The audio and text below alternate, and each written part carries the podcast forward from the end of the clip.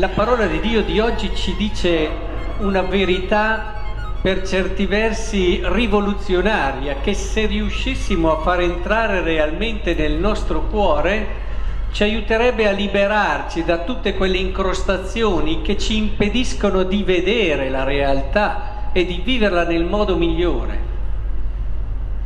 San Paolo, nella lettera ai Corinzi che abbiamo ascoltato come seconda lettura, eh, dice proprio questo, che noi viviamo gli uni legati agli altri come in un corpo. Ma questa verità che poi sappiamo la verità del corpo mistico non è però solo una verità di fede, ha una sua radice, una sua base anche molto umana. Una base anche molto umana. Facciamo qualche esempio. Chi è che di noi ha fatto qualcosa per venire al mondo? Alzate pure la mano. Eh. È evidente che nessuno di noi ha fatto qualcosa per venire al mondo.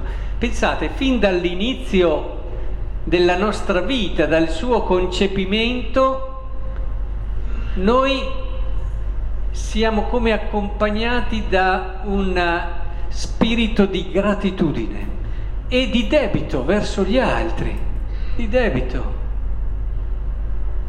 Se non ci fossero gli altri, noi al mondo non ci saremmo.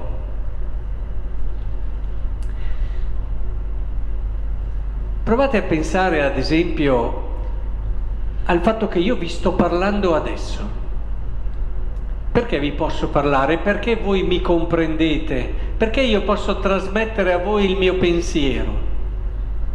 Perché c'è stato chi ha inventato un alfabeto e poi tutta una serie di persone che hanno formato una cultura perché le stesse parole dette in una cultura o dette in un'altra possono avere significati anche molto diversi. Quindi grazie a quella cultura che noi viviamo, frutto dell'operato di tanti, non certo l'abbiamo fatta noi, grazie ad un alfabeto, a delle regole, io posso trasmettervi il mio pensiero.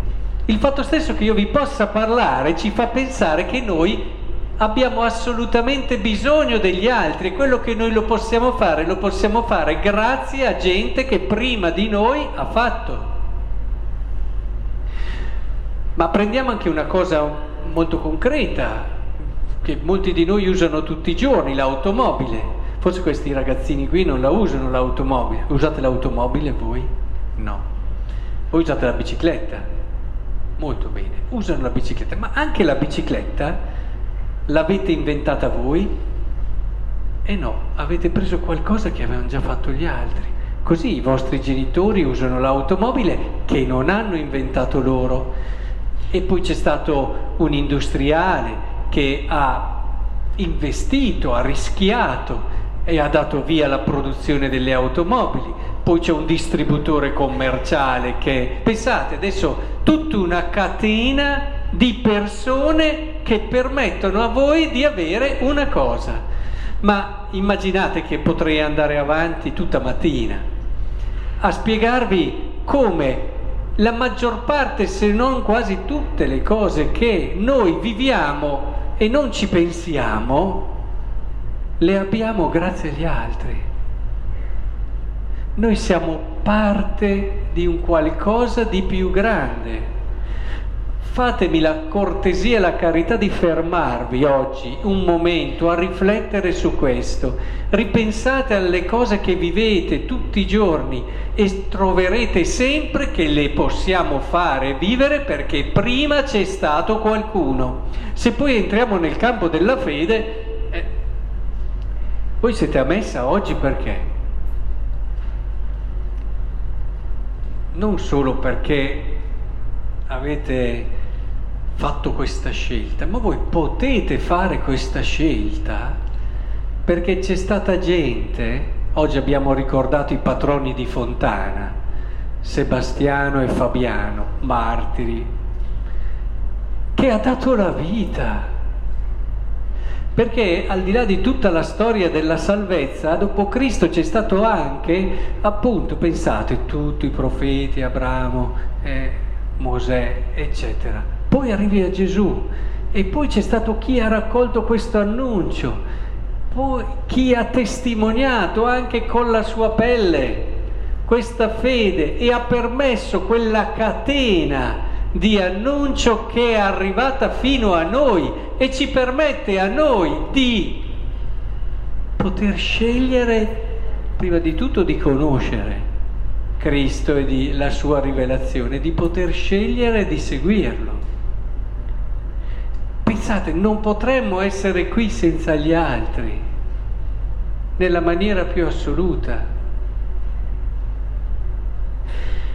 Forse adesso allora comprendete un po' meglio queste parole di Paolo. Non può l'occhio dire alla mano non ho bisogno di te. Oppure la testa ai piedi non ho bisogno di voi. Prova a pensare se il dito dicesse io adesso mi stacco dalla mano, così sono più libero e sto meglio e mi sento onnipotente. Ha una vita lunga? Eh no, anche la testa, no? io sono il cervello e quindi faccio senza di voi i piedi. Ma dove vai senza i piedi? Eh? Al di là di questi esempi semplici, ma il concetto che conta, cioè come facciamo noi a dire io faccio senza di te? Questo è il peccato, è il peccato che ci illude, che ci fa credere che noi possiamo essere indipendenti da tutto, autonomi. Magari dopo un ragionamento così lo capiamo, ma nella vita, nella vita viviamo così, ahimè. In molte casi, in molte situazioni, non ci alziamo al mattino con il cuore grato per tutta quell'infinità di persone che rendono possibile a me vivere come vivo. Nessuno qui in questa assemblea può dire a un'altra persona qualunque di questa assemblea io posso fare senza di te. Ce ne rendiamo conto di questo? perché questo è quello che sta sotto all'idea cardine del Vangelo. Qui San Paolo ci sta dando la chiave di lettura di quello che è il messaggio fondamentale del Vangelo, che ci apre un orizzonte di famiglia, di essere l'uno prossimo dell'altro, Ricordate i vari passaggi dove Gesù ha cercato di farci capire questo, dove io comprendo che non posso fare a meno dell'altro e che sono prezioso per l'altro, in quella comunicazione che c'è meravigliosa come tra le membra di un corpo. E questo, se poi lo vediamo in prospettiva di fede, il corpo mistico appunto, abbiamo una correlazione così profonda che, pensate, se uno di noi fa un'opera buona, di nascosto, nella sua camera, che nessuno vede, nessuno sa, tira su tutto il mondo. Tira su tutto il mondo. C'è un legame talmente... Santa Elisabetta della Trinità lo diceva, datemi una leva e vi sollevo il mondo.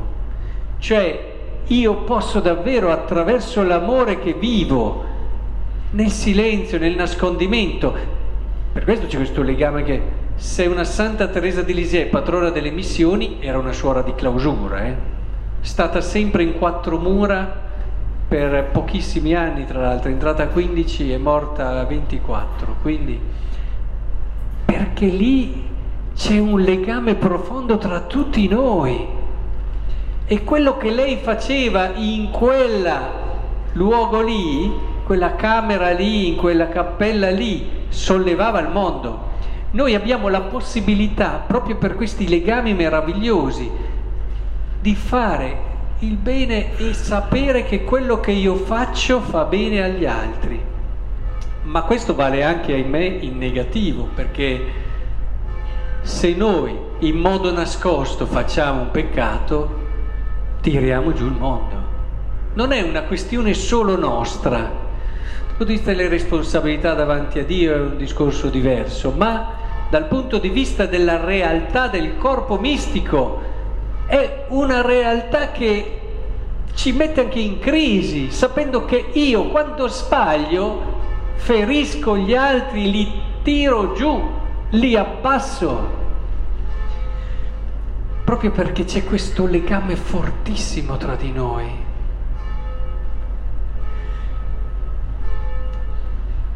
Quello che oggi vorrei allora che portassimo a casa, partendo dalla realtà, eh, mi raccomando fatelo quello che vi ho detto, guardando come in tante cose noi dipendiamo da una realtà più grande, siamo immersi in una realtà più grande e che il peccato ce lo fa dimenticare tante volte questo.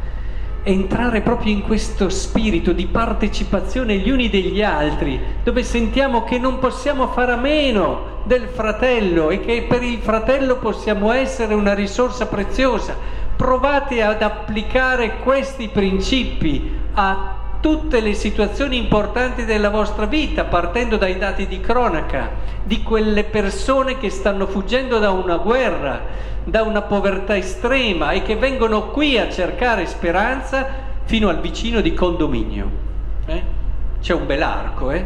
Provate ad applicare questo principio a queste situazioni comprenderete allora che se davvero entriamo in questo spirito, allora non solo Gesù nel Vangelo può dire che oggi si è compiuta questa scrittura, ma lo potremo dire anche noi, perché ci sarà Lui qui e lo ripeterà nella nostra comunità.